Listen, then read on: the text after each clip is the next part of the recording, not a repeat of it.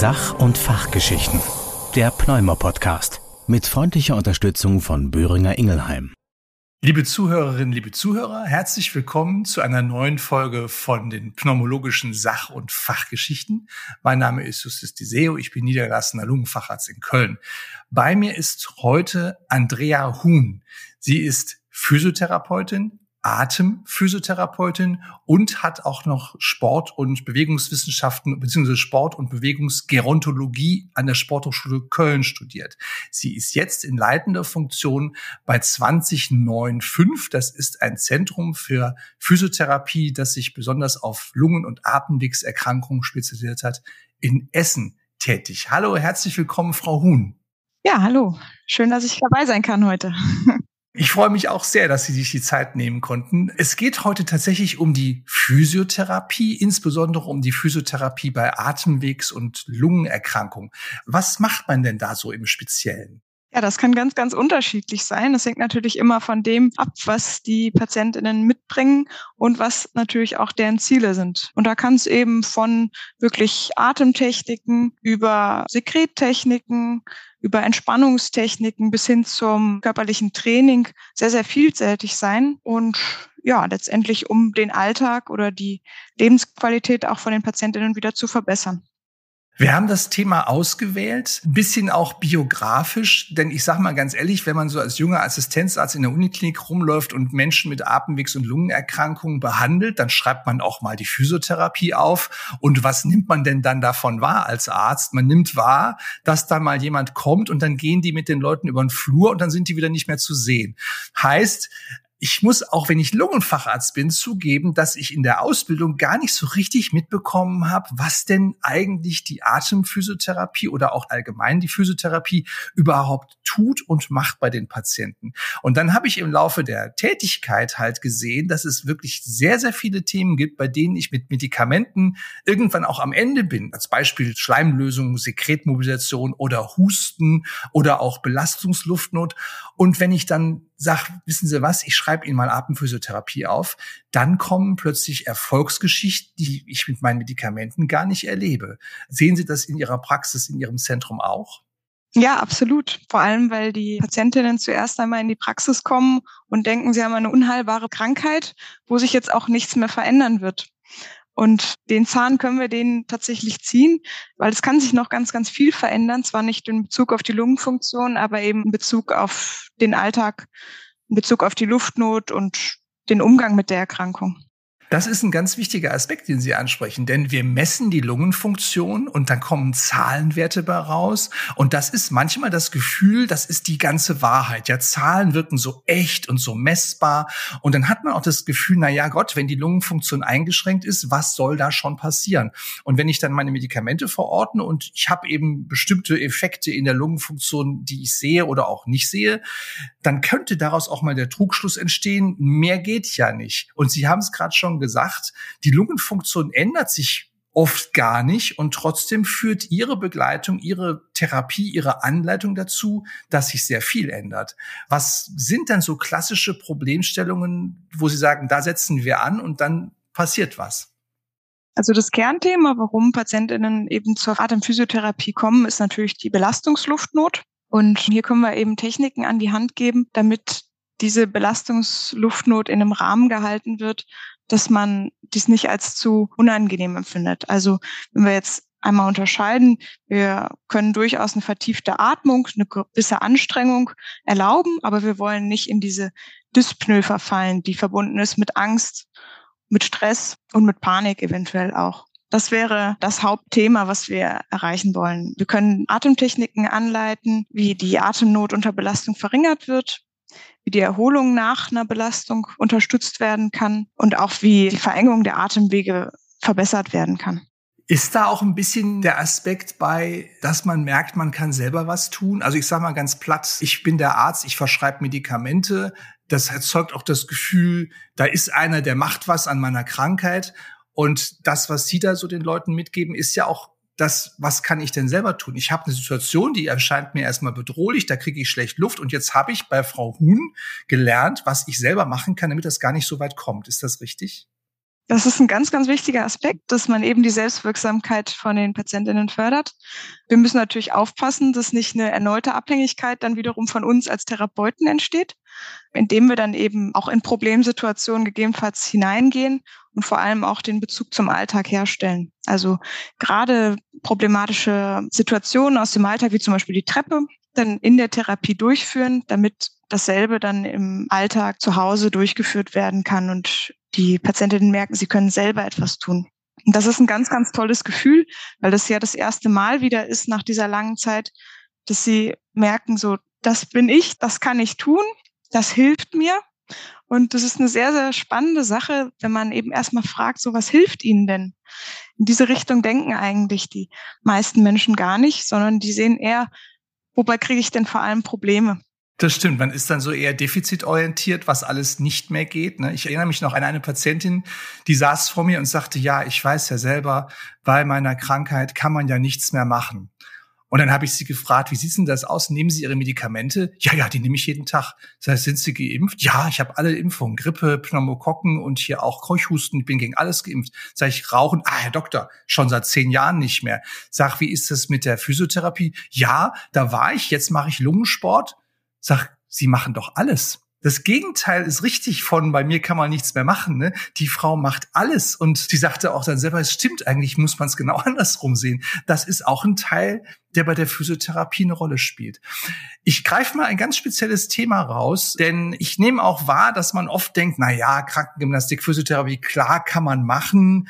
Ich glaube, manchmal sieht man auch wirklich nicht die Chancen, die in bestimmten Themen stecken und deswegen will ich mal den Husten rausgreifen, denn Husten ist so ein Symptom, das kann trotz Medikation persistieren. Das kann etwas sein, was auch als sehr unangenehmes Symptom empfunden wird. Und es gibt sogar Patientinnen und Patienten, wo man sagt, naja, das ist wirklich das im Vordergrund stehende Problem. Und alles, was wir gemacht haben, der HNO-Arzt hat geguckt, es ist eine Gastroskopie gemacht worden, es ist ein CT gemacht worden, die Medikamente sind am Anschlag, es gibt Hustenstiller und alles Mögliche. Am Ende ist es ein quälendes Symptom. Man kann aber auch zu Ihnen kommen und kann am Husten mal ganz anders ansetzen, richtig? Ja, man würde da erstmal unterscheiden eigentlich in zwei Hauptgruppen. Diejenigen, die ein Problem mit dem Husten haben, das sind diejenigen, die in irgendeiner Form einen unproduktiven Husten haben. Also ein Husten ohne Sekret und gleichzeitig auch mit einer hohen Anstrengung verbunden.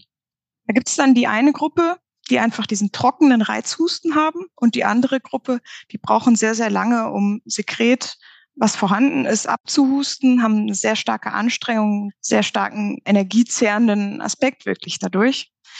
Und je nachdem, in welcher Gruppe wir dann schauen, würden wir natürlich die Maßnahmen etwas unterschiedlich ansetzen.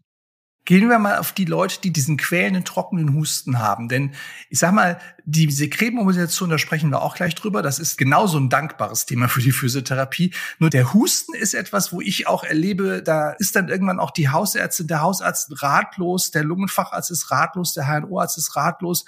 Und die Physiotherapie hat sehr wohl Methoden, jemandem da Handwerkszeug an die Hand zu geben, wie man damit umgeht mit dem Symptom, richtig? Also da wäre auch eben meine erste Frage immer, was machen Sie denn in der Situation? Wie kommen Sie selber aus dieser Situation überhaupt heraus? So, und da kommen manchmal schon ganz gute Ideen. Dann versuche ich auch durchaus mal diese Situation zu erzeugen und schaue mir das an. Was passiert denn da eigentlich? Häufig sieht man, dass die Leute klein werden, zusammenfallen, das vielleicht auch zu versuchen zu verstecken. Und dann kann ich eben anfangen, Maßnahmen an die Hand zu geben, um diesen Reizhusten zu vermeiden. Und es fängt an mit ganz banalen Dingen wie eine Schluck trinken, ein Bonbon schlucken und kommt dann aber wirklich zu einer spezifischen Hustentechnik, dem sogenannten PEP-Husten. Das heißt, wir versuchen, einen Gegendruck zu schaffen. Das kann über die Faust sein, in die wir hineinhusten, den sogenannten Fausttunnel. Das kann aber auch etwas sein, was wir vor den Mund halten, ein Handtuch zum Beispiel. Und so diesen dauerhaften Hustenreiz unterbrechen. Das heißt, wenn ich mir vorstelle, jemand hustet so, dass man richtig schon hört, wie die Wände der Atemwege so aneinander klatschen durch diesen starken Husten, so richtig so, so ein Husten führt dazu, dass schon der nächste Hustenreiz wieder ansteht, weil die Schleimhäute jedes Mal total in Mitleidenschaft gezogen werden. Und die Technik, die sie dabei bringen, der Fausttunnel oder Fingertunnel, führt dazu, dass beim Hustenstoß die Atemwege offen bleiben und dann wird die Schleimhaut nicht noch weiter gereizt und ich kriege darüber schon wieder eine Verkürzung dieses Hustens hin, richtig? Genau, also ich sage manchmal, der PEP-Husten ist quasi die Lippenbremse fürs Husten. Also wir schaffen Gegendruck, Positive Expiratory Pressure, PEP, und wirken dadurch, dass die Atemwege offen gehalten werden und nicht diesen weiteren Reizhusten verursachen. Die einfachste Methode, wie man das Ganze machen kann, ist tatsächlich auch einfach gegen die geschlossenen Lippen anhusten. Die ist eben sehr, sehr alltagsnah und auch recht unauffällig, was ja den meisten doch auch sehr wichtig ist. Ja, und die möchten schnell aus der Situation rauskommen und lernen dann Techniken, zum einen lernt man, glaube ich, auch die Auslöser kennen. Wie entsteht Hustenreiz? Also als Beispiel kalte Getränke. Und dann lernt man vielleicht, wenn du das so merkst, dann versuch mal die Getränke bei Zimmertemperatur oder sogar lauwarm zu dir zu nehmen. Man lernt, wie man mit dem Husten umgeht, wenn er denn da ist. Und sie sagten ja auch, und man lernt sogar, den Hustenreiz zu beherrschen, wenn man sieht, da gibt es auch Methoden, um es zu schaffen, dass es gar nicht so weit kommt. Also sie haben viele Ansatzmöglichkeiten, um so ein quälendes Symptom zu behandeln, das mit Medikamenten manchmal echt nicht in den Griff zu kriegen ist. Ja, absolut. Spannend ist aber auch dann diejenigen, die diesen sehr, sehr langen Husten haben und glauben eben, sie brauchen das, um Sekret abzuhusten. Und hier würden wir dann eben ansetzen, nochmal zu erläutern, dass das überhaupt nicht notwendig ist, sondern dass das Ziel ist, einen möglichst kurzen Hustenreiz zu haben und Sekret eben sehr, sehr schnell abzuhusten. Das heißt, auch da gibt es Techniken, dass man, wenn man dann was hat, was raus muss, das effektiver mobilisieren kann, als sich da morgens früh ans Waschbecken zu stellen und erstmal fünf Minuten versuchen, alle Winkel und Ecken der Atemwege irgendwie rauszuhusten. Ne? Ja, und da würden dann eben die gleichen Techniken sogar gegebenenfalls greifen, dass man den Husten zunächst einmal zurückhält, bis man dann merkt, so jetzt wird es produktiv, jetzt kommt Sekret und erst dann tatsächlich mit gezielten Hustentechniken abzuhusten. Und dann würde man auch ein Hilfsmittel wie zum Beispiel ein PEP-Gerät einsetzen. Da sind wir wieder bei diesem Begriff, ne? PEP, Positive Expiratory Pressure. Ich versuche das nochmal laienhaft zu erklären. Wenn ich gepresst ausatme, dann drücke ich im Grunde schon durch meine Anspannung die Atemwege zusammen und mache es mir selber schwer. Und diese Techniken, PEP, Positive Expiratory Pressure, bedeutet auf Deutsch, ich versuche, dass beim Ausatmen weiterhin eine gewisse Menge Luft in den Atemwegen ist, die beim Ausatmen offen hält, dass man es schafft, weiter auszuatmen und beim Husten eben gar nicht erst die Atemwegswände so aneinander zu drücken beim Ausatmen. Ist das so richtig erklärt? Ja, das würde ich auch so unterstützen, ja. Und das PEP-Gerät kann ja noch ein bisschen mehr. Ich hatte einen Vorgänger in der Praxis, der sagte, ja, wenn die Leute den Schleim gar nicht rauskriegen, dann sage ich denen immer, sie sollen sich mal auf die Waschmaschine setzen im Schleudergang. Und wenn die dann so ein bisschen vibriert, dann tut das gut. Das muss man aber so nicht machen. Man kann auch ein PEP-Gerät benutzen. Ne? Genau, also da gibt's eben auch verschiedene Möglichkeiten. Normale PEP-Geräte, die einfach Selbsttechniken unterstützen oder eben oszillierende Geräte, die zum Beispiel durch eine Bewegung einer Kugel oder eines Schlauchs eine zusätzliche Vibration in den Bronchien erzeugen und dadurch Sekret leichter mobilisieren können. Das ist eine gute Möglichkeit eben für Patientinnen, damit sie einfach ein Übungsgerät haben und wissen, so jetzt kümmere ich mich darum, mein Sekret zu mobilisieren. Jetzt ist meine Übungszeit. Dann kann man eine bestimmte Anzahl von Wiederholungen vorgeben, die man vorher in der Atemtherapie herausgefunden hat und die Einstellung des Geräts. Und ja, so ist es sehr gut in den Tagesalltag einzugliedern. Es ist aber nicht notwendig, diese Geräte zu benutzen, sondern es gibt auch Möglichkeiten, Sekret ganz ohne Geräte zu mobilisieren. Und die effektivste Technik wäre die autogene Drainage wo man über eine gezielte Atemtechnik Luft hinter das Sekret atmet, damit es erstmal überhaupt im Weg ist. Solange das Sekret ganz tief in den Atemwegen sitzt und es die Atmung gar nicht behindert, merkt man vielleicht, man ist nicht ganz so kurzatmig, aber man merkt nicht unbedingt, dass Sekret da ist. Und durch die autogene Drainage schafft man es dann, dass erstmal Luft hinter das Sekret kommt und dadurch natürlich auch erstmal ein Hustenreiz entsteht, der vielleicht vorher gar nicht da war. Aber dann ich wirklich eine Reinigung der Lunge gewährleisten kann und damit natürlich Infekten vorbeugen kann. Das ist auch wieder interessant, denn es gibt zum Beispiel Patienten, die sagen mir, ja, bei mir müsste die Lunge mal abgesaugt werden. Und die haben dann wirklich die Vorstellung, schick mich doch mal ins Krankenhaus, dass die eine Lungenspiegelung machen und dann saugen die mal richtig den Schleim da raus. Also man merkt halt schon, das ist ein sehr belastendes Erleben, diese Sekretbildung in den Atemwegen. Und gleichzeitig ist der Wunsch wirklich da, das doch mal loszuwerden. Ich muss den Menschen dann erklären, dass das Absaugen des Sekrets für ungefähr zwei Atemzüge wirksam ist, denn sie brauchen dann nachher nur einmal zu machen und dann ist das wieder da, wo es nicht hin soll. Denn das Bronchoskop, diese Lungenspiegelung, die kommt ja nur in einen ganz, ganz kleinen Bereich der zentralen Atemwege und gar nicht dahin, wo wirklich das sitzt, was einen so quält. Das heißt, ihre Techniken helfen den Leuten im Grunde viel, viel besser, als so die Idee, mechanistisch da mal mit dem Bronchoskop reinzugehen. Ja, und in der Atemtherapie können wir dann eben erstmal überhaupt feststellen, ist denn Sekret da? Weil PatientInnen vielleicht merken, oh, sie kriegen gar nicht so viel Luft, aber denen ist gar nicht bewusst, dass sie überhaupt Sekret haben, weil sie müssen ja nicht husten und es kommt ja nichts raus. Und wenn wir dann eben wirklich gezielt die Atmung so verstärken, in alle Bereiche mal hineinatmen, in die Randbereiche eben auch gehen, in das Reservevolumen, erst dann löckert sich was und erst dann merken die, oh, da ist ja doch was vielleicht sollte ich das mal regelmäßig machen, weil ja genau dieser natürliche Reinigungsmechanismus, der bei uns die ganze Zeit, ohne dass wir darauf achten, die Lunge reinigen, eben nicht mehr funktioniert. Die Flimmerhärchen, ne, die nicht mehr da sind, weil sie durch Entzündungsvorgänge kaputt gegangen sind, die wie so ein feuchter Wischmob eigentlich ununterbrochen Sekret nach oben transportieren, die sind dann weg und das rutscht einfach glatt nach unten. Ne? Wir haben Husten jetzt schon mal so beleuchtet. Das ist ja eins der quälendsten Symptome auch bei beispielsweise Lungenfibrose. Und ich glaube, die Botschaft ist wirklich klar geworden. Das ist eine super Idee, zur Atemphysiotherapie zu schicken. Wir haben die Sekretmobilisation besprochen, weil auch das ist was, wo man sagen kann, da wird viel überlegt, schleimlösende Medikamente, Vernebelung von irgendwas. Unterm Strich ist es deutlich besser zu handhaben, wenn man Menschen zur Atemphysiotherapie schickt, die lernen Techniken, um sich da zu helfen. Luftnot hatten wir ja auch schon ganz allgemein angesprochen.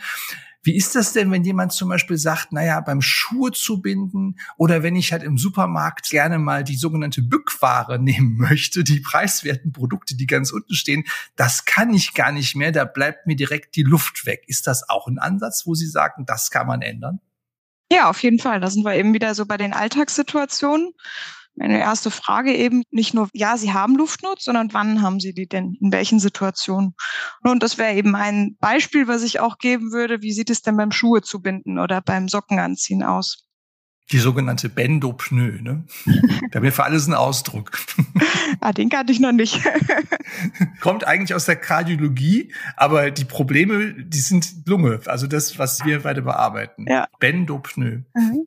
Ja, und dann würde ich mir das eben auch wieder anschauen und in 90 Prozent der Fällen passiert, dass die Leute tief einatmen, die Luft anhalten, sich runterbücken, hochrot anlaufen und die Socke nicht überkriegen, dann vor allem wieder hochkommen und vollkommen außer Atem sind. Und was ändern Sie dann an dieser Methode? Das ist eine sehr, sehr einfach zu behebende Möglichkeit. Wir schulen nochmal bewusst die Lippenbremse. Wir machen zwei, drei ruhige Atemzüge, dass man sich da einfach einfindet, atmet dann beim Bücken bewusst aus, so dass das Zwerchfell in die Expirationsstellung kommt, also nach oben geht und weniger Druck insgesamt nach unten aufgebaut wird. Bei dem Einatmen, Luft anhalten, steht das Zwerchfell was bei den meisten COPD-Lern eben schon sowieso tief steht, noch tiefer. Luft anhalten, runterbeugen, da ist nicht mehr viel Platz im Bauch. Jetzt drückt er auch noch nach oben, ne? Durch das Beugen drückt er noch mehr. Genau, und dadurch entsteht dann eben die Luftnot. Also eine sehr, sehr simple Methode. Das gleiche würden wir dann natürlich nochmal ausprobieren. Irgendwas verboten aufhegen, Schuhe schnüren, was auch immer. Also sehr, sehr alltagsnah, ne? nicht so sehr, Sie müssen dieses Medikament nehmen, dann wird das schon, sondern Sie gucken tatsächlich, was ist denn das, was diese Person, dieser Mensch im Alltag an Einschränkungen erlebt und können wirklich gezielt diese ganzen einzelnen Aspekte angehen. Und ich kann aus der Praxis wirklich sagen, das ist so, das Feedback der Patientinnen und Patienten, die man zur Atemphysiotherapie schickt, ist zu 99 Prozent total begeistert, weil die endlich mal auch erleben, ich kann selber was tun und ich sehe auch, es ist auf die Themen, die ich habe, maßgeschneidert. Eine Frage noch, die Zeitdauer dieser ganzen Geschichte ist in der Regel eine halbe Stunde, richtig? Also die orientierende Behandlungszeit für die Krankengymnastik, über die Atemtherapie läuft, mhm. ist 15 bis 20 Minuten. Wir arbeiten da aktuell mit 20 Minuten, haben aber eigentlich in 90 Prozent der Fällen zusätzlich das Heilmittel der heißen Rolle, so dass sich die Behandlungszeit auf 30 Minuten verlängert und wir in dieser Zeit natürlich deutlich mehr erreichen können als in 20 Minuten, in denen eigentlich gerade mal die Schuhe ausgezogen sind oder der Mantel ausgezogen ist. Das war die Steilvorlage wunderbar. Denn mein klassisches Verordnungsmuster ist heiße Rolle plus KG Atmung. Und heiße Rolle klingt ja so ein bisschen nach Akrobatik, aber es ist was ganz anderes. Ne? Was ist die heiße Rolle? auch eine interessante Assoziation.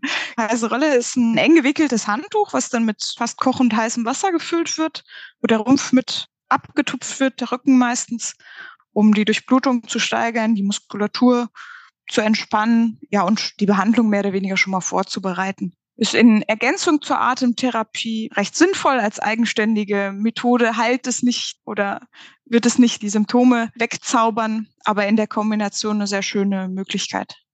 Und ich habe sowohl die Vorbereitung, ne, die Muskulatur wird schon mal vorbereitet. Sie können, glaube ich, auch während Sie den Brustkorb bearbeiten, auch schon mal so erfühlen, gibt es da Spannungen, gibt es da bestimmte Bereiche, um die ich mich kümmere.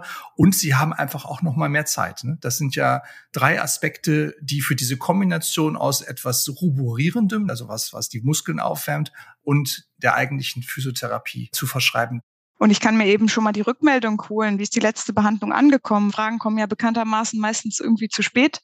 Sind da noch Fragen aufgetaucht? Wie hat es geklappt, die Übungen, die wir in der Therapie ausprobiert haben, auch im Alltag umzusetzen? Und habe damit schon mal einen ganz, ganz wichtigen Teil der Behandlung während der heißen Rolle quasi durchgeführt. Wenn ich das verordne, habe ich also KG-Atemtherapie plus heiße Rolle auf der Verordnung stehen. Und in der Regel schreibe ich erstmal sechs Einheiten auf, weil das ja so die vereinbarte Menge ist, die man in einer Verordnung üblicherweise erstmal fassen kann. Aber das ist ja dann nicht die eine Verordnung. Wie viele Verordnungen macht man normalerweise, um zu sagen, das ist jetzt eine vernünftige Größenordnung für einen Menschen?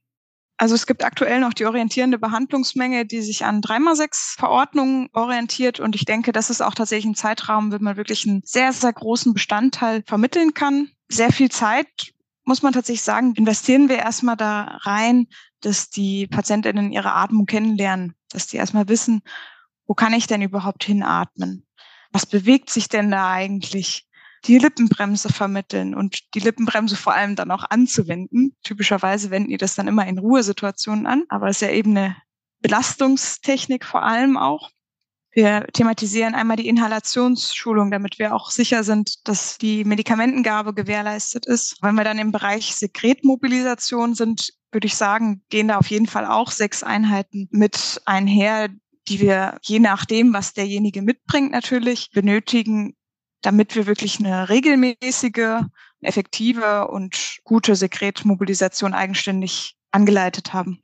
Und dann würden wir eben auch noch einen ganz wichtigen Bestandteil, die Einführung in mehr körperliche Aktivität und in eine Möglichkeit des körperlichen Trainings geben.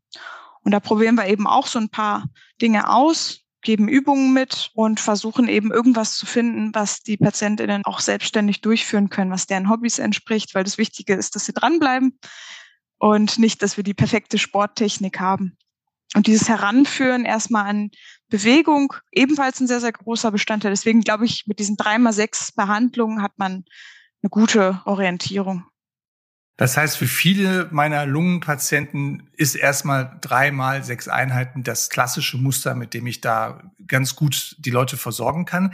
Es gibt aber ja auch Erkrankungen, wo man sogar darüber hinausgehen darf, wo von vornherein klar ist, das ist eine Erkrankung, da gehen alle Beteiligten, also ich sage mal auch die Krankenversicherungen davon aus, das ist sinnvoll, hier kontinuierlich zu begleiten. Was sind das für Atemwegserkrankungen? Zum einen hat man die Möglichkeit oder haben auch Ärzte die Möglichkeit, budgetfrei unter einem FIV1 von 35 Prozent zu verschreiben. Mhm.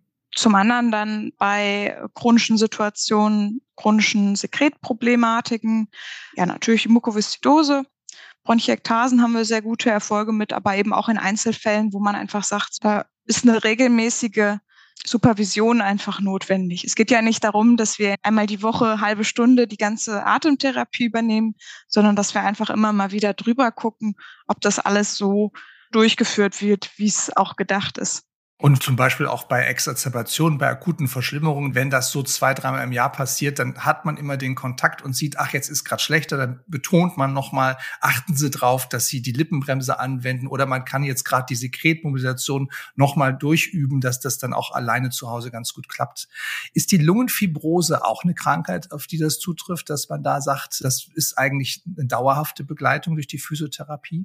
Hm, es gibt ja sehr unterschiedliche Bilder eigentlich wieder von der Lungenfibrose und das würde ich nicht pauschal sagen, aber in vielen Fällen schon, insbesondere eben wenn es eine schwere idiopathische Lungenfibrose ist, die eben ja auch manchmal in großen Schritten einfach vorangeht.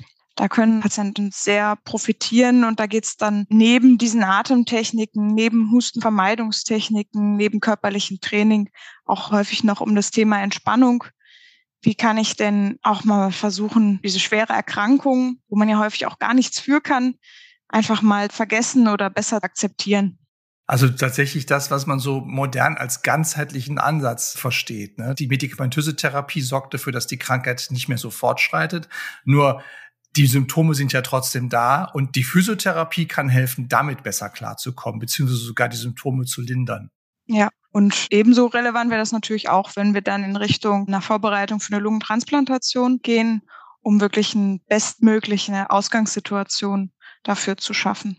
Wir sprechen ja jetzt von Physiotherapie und Atemphysiotherapie. Man muss ja ganz grundsätzlich sagen, die Atemphysiotherapie ist eine spezielle Weiterbildung. Also das heißt, jemand, der Atemphysiotherapie macht, hat sich da auch in Schulungsmaßnahmen für qualifiziert, richtig? Also grundsätzlich darf jeder Physiotherapeut Atemphysiotherapie anbieten. In Bayern gibt es, soweit mein aktueller Kenntnisstand, die einzige Einschränkung, wo man die Fortbildung Mukoviszidose benötigt, um entsprechende Patienten zu behandeln. Sich mit dem Thema in irgendeiner Weise genauer auseinanderzusetzen, ist absolut notwendig, weil die grundlegende Ausbildung des Physiotherapeuten sehr orthopädisch orientiert ist und die innere Medizin im Allgemeinen häufig so ein Nischendasein eigentlich hat. Und genau, da gibt es verschiedene Möglichkeiten, dass man sich eben im Bereich der Mukoviszidose, im Bereich der Atemtechniken, bevorzugt bei obstruktiven oder restriktiven Lungenerkrankungen oder auch in der Trainingstherapie nochmal fortbildet. Ich habe das im Praxisalltag so erlebt, dass ich früher die Verordnung einfach mitgegeben habe und gesagt habe, gucken Sie mal bei sich in der Nähe. Und die Patientinnen und Patienten berichtet haben, ich habe mehrere Praxen angerufen und die, die das nicht machen, sagen das auch am Telefon. Also sie sagen dann nicht, ja, kommen Sie mal vorbei, irgendwas kriegen wir schon hin, sondern die sagen in der Regel, wir sind eher orthopädisch oder neurologisch orientiert, gucken Sie mal bei einem Kollegen. Das heißt, da kann man schon mal als ersten Tipp mitgeben, wenn man so eine Verordnung bekommen hat, rufen Sie einfach mal in der Praxis an. Die werden Ihnen schon sagen, ob Sie da an der richtigen Adresse sind. Das ist ja schon das Selbstbild der Physiotherapie. Nicht einfach jeden irgendwie behandeln, sondern ich habe bestimmte Sachen, da weiß ich, das kenne ich mich richtig mit aus und das wird, glaube ich, auch so transportiert und kommuniziert. Ja, im Idealfall hat man dann natürlich eine Praxis, an die man direkt auch verweisen kann. Es ist aber tatsächlich auch manchmal so, dass Patienten ja einfach mit dem Rezept vor der Tür stehen und direkt behandelt werden wollen. Aber da muss man natürlich irgendwo seine Grenzen kennen. Bis zu welchem Punkt kann ich denjenigen begleiten? Es soll aber eben nicht nur dreimal in den Strohhalm pusten und die Hand auf den Bauch legen sein. Und ein bisschen Nackenmassage. ja, genau. Das ist tatsächlich auch ja, ein wichtiges Thema, gerade diese passiven Techniken. Wir wollen ja einfach die Aktivität fördern. Und es ist einfach noch sehr, sehr verbreitet, passive Techniken auch in der Atemphysiotherapie. Was man als Tipp vielleicht auch geben kann, ist, es gibt von der Atemwegsliga eine Internetseite www.atemwegsliga.de-physiotherapeuten.html. Oder man googelt einfach Physiotherapeuten Atemwegsliga. Da ist ein großes Verzeichnis hinterlegt von Physiotherapeutinnen und Physiotherapeuten, die Atemphysiotherapie anbieten. Da sind sie zum Beispiel auch zu finden und man kann da sowohl nach Postleitzahl als auch nach Ort suchen. Das ist für Patienten auch ein Thema, weil zum Beispiel jemand sagt, na ja, ich bin ja auf der Arbeit da und da. Für mich wäre es eigentlich praktischer, die Praxis wäre da in der Nähe, als dass ich da erstmal nach Hause fahre und dann nochmal irgendwo hin. Also das kann man wirklich gut an die Hand geben. Atemwegsliga und Physiotherapeuten. Die Seite ist nicht ganz komfortabel. Ehrlicherweise habe ich da auch schon mehrfach vorgesprochen, um das zu optimieren. Und am Ende wurde mir erklärt, wie Copy und Paste funktioniert. Da wird sich nichts mehr tun. Die sind so, wie sie sind. Man kann das nutzen und es ist okay. Also Atemphysiotherapie finden ist ein Thema, verorten ist ein Thema. Haben Sie den Eindruck, dass manchmal bei Ärztinnen und Ärzten da Bedenken bestehen, solche Sachen zu verorten wie die Atemphysiotherapie? Ja, also da ist natürlich immer das Thema der Budgetierung im Raum, aber auch, glaube ich, ein sehr, sehr großes Unwissen, was wir denn überhaupt machen. Und es ist eben nicht nur einmal über den Flur laufen. ja. Wobei, äh, bei uns müssen die Patienten beim ersten Mal über den Flur laufen, weil wir machen immer einen sechs Minuten G-Test zu Anfang. Und das wäre einfach, glaube ich, eine Möglichkeit, wenn man einfach mal schaut in so eine Praxis, sich das mal ansieht, was machen die denn eigentlich? Auch wir haben eine strukturierte Anamnese, wir haben strukturierte Assessments zum Anfang und versuchen uns daran eben entlang zu hangeln, um eine zielorientierte Therapie durchzuführen. Das kann auch bedeuten, dass Sie vielleicht eine Verordnung kriegen und dann dem verordnenden Arzt, der Ärztin eine Rückmeldung geben, sagen, hör mal, es wäre, nachdem wir uns das angeschaut haben, ganz günstig, hier zum Beispiel auch KG-Gerät oder sowas aufzuschreiben. Also Sie, Sie schauen auch nach, kann man da noch bessere Rahmenbedingungen schaffen für diese Person, die da gerade bei Ihnen in Behandlung ist, richtig? Genau. Wir haben ja den Komfort, dass wir die Leute deutlich häufiger, regelmäßiger, auch länger sehen und vielleicht auch andere Probleme nochmal wahrnehmen können und geben dementsprechend auch Behandlungsempfehlungen mit. Und eine der wichtigen wurde gerade gesagt, die KG-Gerät, also die Krankengymnastik am Gerät, wo wir die Möglichkeit haben, in kleinen Gruppen eine Stunde lang ein körperliches Kraft- und Ausdauertraining mit den Patientinnen durchzuführen die Therapie, wo Patienten wirklich extrem gut von profitieren und insbesondere Krankenhausaufenthalte enorm vorbeugen können. Die andere Sache, die wir noch ab und zu in Einzelfällen eben mitgeben, wäre auch der Verweis auf die KG-Mukoviszidose, die eben nicht nur bei Mukoviszidose verordnet werden kann, sondern auch bei Mukoviszidose-ähnlichen Krankheiten, zum Beispiel Bronchiektasen, und wir dadurch eine Behandlungsdauer von 60 Minuten plus heiße Rolle, also 70 Minuten effektiv haben. Das heißt, es gibt eine ganze Menge Möglichkeiten der Verordnung und Sie steuern auch mit, wenn Sie sehen, optimaler wäre dies oder jenes, dann geben Sie eine Rückmeldung, sodass wir Ärztinnen und Ärzten in dem beschränkten Horizont, den wir außerhalb unseres Fachgebiets haben, nehmen wir das ja dankbar an, diese ganzen Ratschläge. Ich glaube, es ist auch ziemlich deutlich geworden, dass es mit der Verordnung von Atemphysiotherapie möglich ist, Erfolge zu feiern, die wir mit den Medikamenten nicht immer haben. Ich rede jetzt von dem unstillbaren Husten, beispielsweise bei Lungenfibrose. Ich rede von der Sekretmobilisation, wo man ja wirklich unglaublich viel an Medikamenten geben kann. Oder man nimmt Atemphysiotherapie und plötzlich funktioniert's. Ein großes Spektrum an Beschwerden und Symptomen, die viel, viel effektiver mit dem Zugang der Atemphysiotherapie behandelt werden können als mit Medikamenten, die natürlich trotzdem ihren Stellenwert haben. Es ist am Ende die Kombination. Frau Huhn, wir haben in diesem Podcast immer auch am Ende so eine etwas abseitige Studie. Die kommt jetzt auch auf Sie zu wir Ärztinnen und Ärzte werden ja geschult, auch immer auf Details zu achten. Und das ist ja, wenn man jetzt mit jemandem spricht, die Leute denken oft, ja, die machen die ganzen Gerätschaften, große, teure Geräte, viele Untersuchungen, damit man endlich rauskriegt, was jemand hat. Witzigerweise sind es aber manchmal die Details, die uns dabei helfen und die auch immer mehr systematisch untersucht werden. Also als Beispiel fällt mir ein, das sogenannte Lewis-Zeichen. Ist Ihnen das schon mal begegnet? Wissen Sie, was das ist? Nee, da können Sie mir einmal auf die Sprünge helfen. Das Lewis-Zeichen ist, wenn jemand sagt, er hat einen Druck auf der Brust und dann mit der Faust sich so dabei auf das Brustbein drückt. Das nennt man Lewis-Zeichen. Und das ist ein ganz typisches Zeichen, wenn es um Angina pectoris geht. Also es gibt ja auch Druckgefühl, das sich ganz anders äußert. Denken wir nur ans Emphysem, an die Überblähung. Aber dieses mit der Faust sich so aufs Brustbein zu drücken, während man das sagt, dass man da so ein Druckgefühl hat, heißt Lewis-Zeichen und führt oft dazu, dass wir Ärzte sagen, man muss sich mal die Durchblutung der Herzkranzgefäße angucken. Dann gibt es ein anderes Zeichen, das ist das Head-Turning Sign. Sagt Ihnen das was? Noch nicht, aber das Lewis-Zeichen habe ich auf jeden Fall wiedererkannt.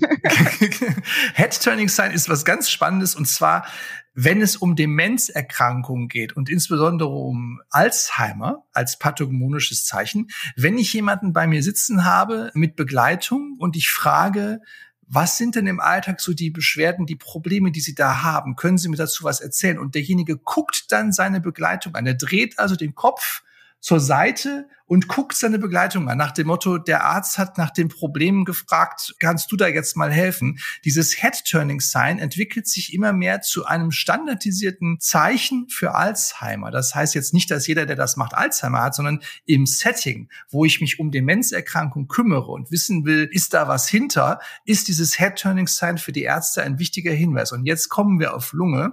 Man hat das auch gemacht bei Patienten mit Lungenemphysem und COPD. Und zwar hat man sich angeschaut, anschaut, die Lungenfunktion, das CT, also den Nachweis eines Emphysems oder allein auch schon die Diagnose einer COPD und die Falten an den Augen, also die sogenannten Krähenfüße. Und es gibt bei den Krähenfüßen eine Einteilung nach Darnell von Grad 1, also Sie erkennen gerade mal so ein kleines Fältchen an der Seite, bis zu Grad 4. Die Falten, die von den Augen ausgehen, ziehen sich runter bis so in die Mundpartie. Also Krähenfüße unterschiedlicher Ausbildung. Und dann haben Wissenschaftler das 2006 mal systematisch untersucht bei 149 Personen, von denen 68 an COPD gelitten haben und haben eben klassifiziert, wenn diese Leute mal geraucht haben oder noch rauchen, wie ausgeprägt sind denn deren Krähenfüße?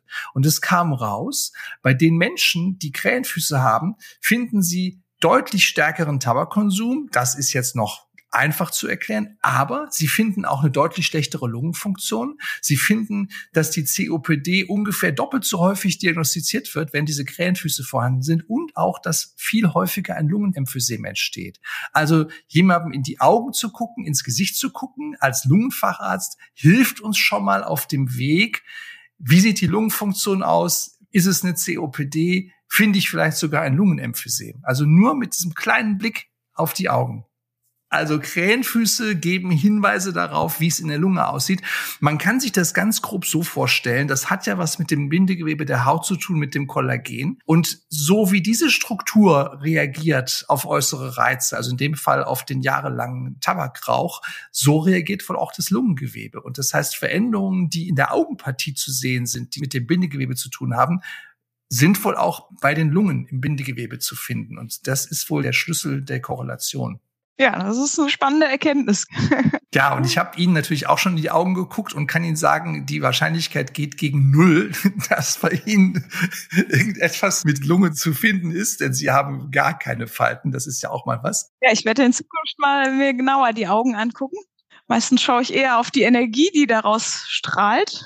das ist auch der richtige Blick eigentlich, ne, zwischen zwei Menschen. Ja, es gibt ja durchaus auch die Menschen, die das an sich selber so stark hervorheben. Ja, werde ich mal beobachten, ob es da tatsächlich einen Zusammenhang gibt. Ja, also der Blick lohnt sich, der diagnostische Blick. Und das ist so ein Detail. Witzigerweise übrigens auch eine Falte am Ohrläppchen ist auch untersucht, weist auf koronare Herzkrankheit hin. Also es gibt wirklich ganz viele so kleine Zeichen, wo dann jemand sagt, Mensch, das sollte man mal systematisch erfassen. Und es kommt raus, ja, tatsächlich. Da kannst du Rückschlüsse draus ziehen. Besonders schön finde ich tatsächlich auch Keep Walking While Talking. Ja. Die Leute, die eben beim Sprechen stehen bleiben, dass die eben eine erhöhte Sturzgefahr haben. Das ist ein gerontologischer Test. Stop walking while talking, ne? so kenne ich das. Und man sagt dann umgekehrt, keep walking while talking ist günstig. Ja, genau. Mhm. Ja, wir haben ja einen Riesenbogen jetzt gespannt von der Atemphysiotherapie, was man damit erreichen kann, wie man sie verordnen kann, bis hin zu, wenn Sie Menschen sehen und wenn wir alle Menschen sehen, was sagt uns das darüber aus, wie deren Gesundheitszustand ist. Liebe Frau Huhn, ganz, ganz herzlichen Dank für die Zeit, die Sie sich genommen haben. Liebe Zuhörerinnen und Zuhörer, hören Sie gerne auch in die anderen Folgen des Podcasts rein. Wir haben einen riesen Themenkanon. Es geht auch mal um Lebensqualität, um Palliativmedizin, um inhalative Steroide, um Sport, um Rauchen. Also ganz facettenreiches Thema. Ganz herzlichen Dank für Ihre Aufmerksamkeit und danke an Sie, Frau Huhn. Ja, vielen Dank für die Einladung und ich freue mich auch, wenn weitere Fragen sind, auf Rückfragen gegebenenfalls. Wir wollen gerne weiter einen Einblick bringen. so machen wir es. Tschüss. Tschüss. Das war der Pneumer Podcast mit freundlicher Unterstützung von Böhringer Ingelheim.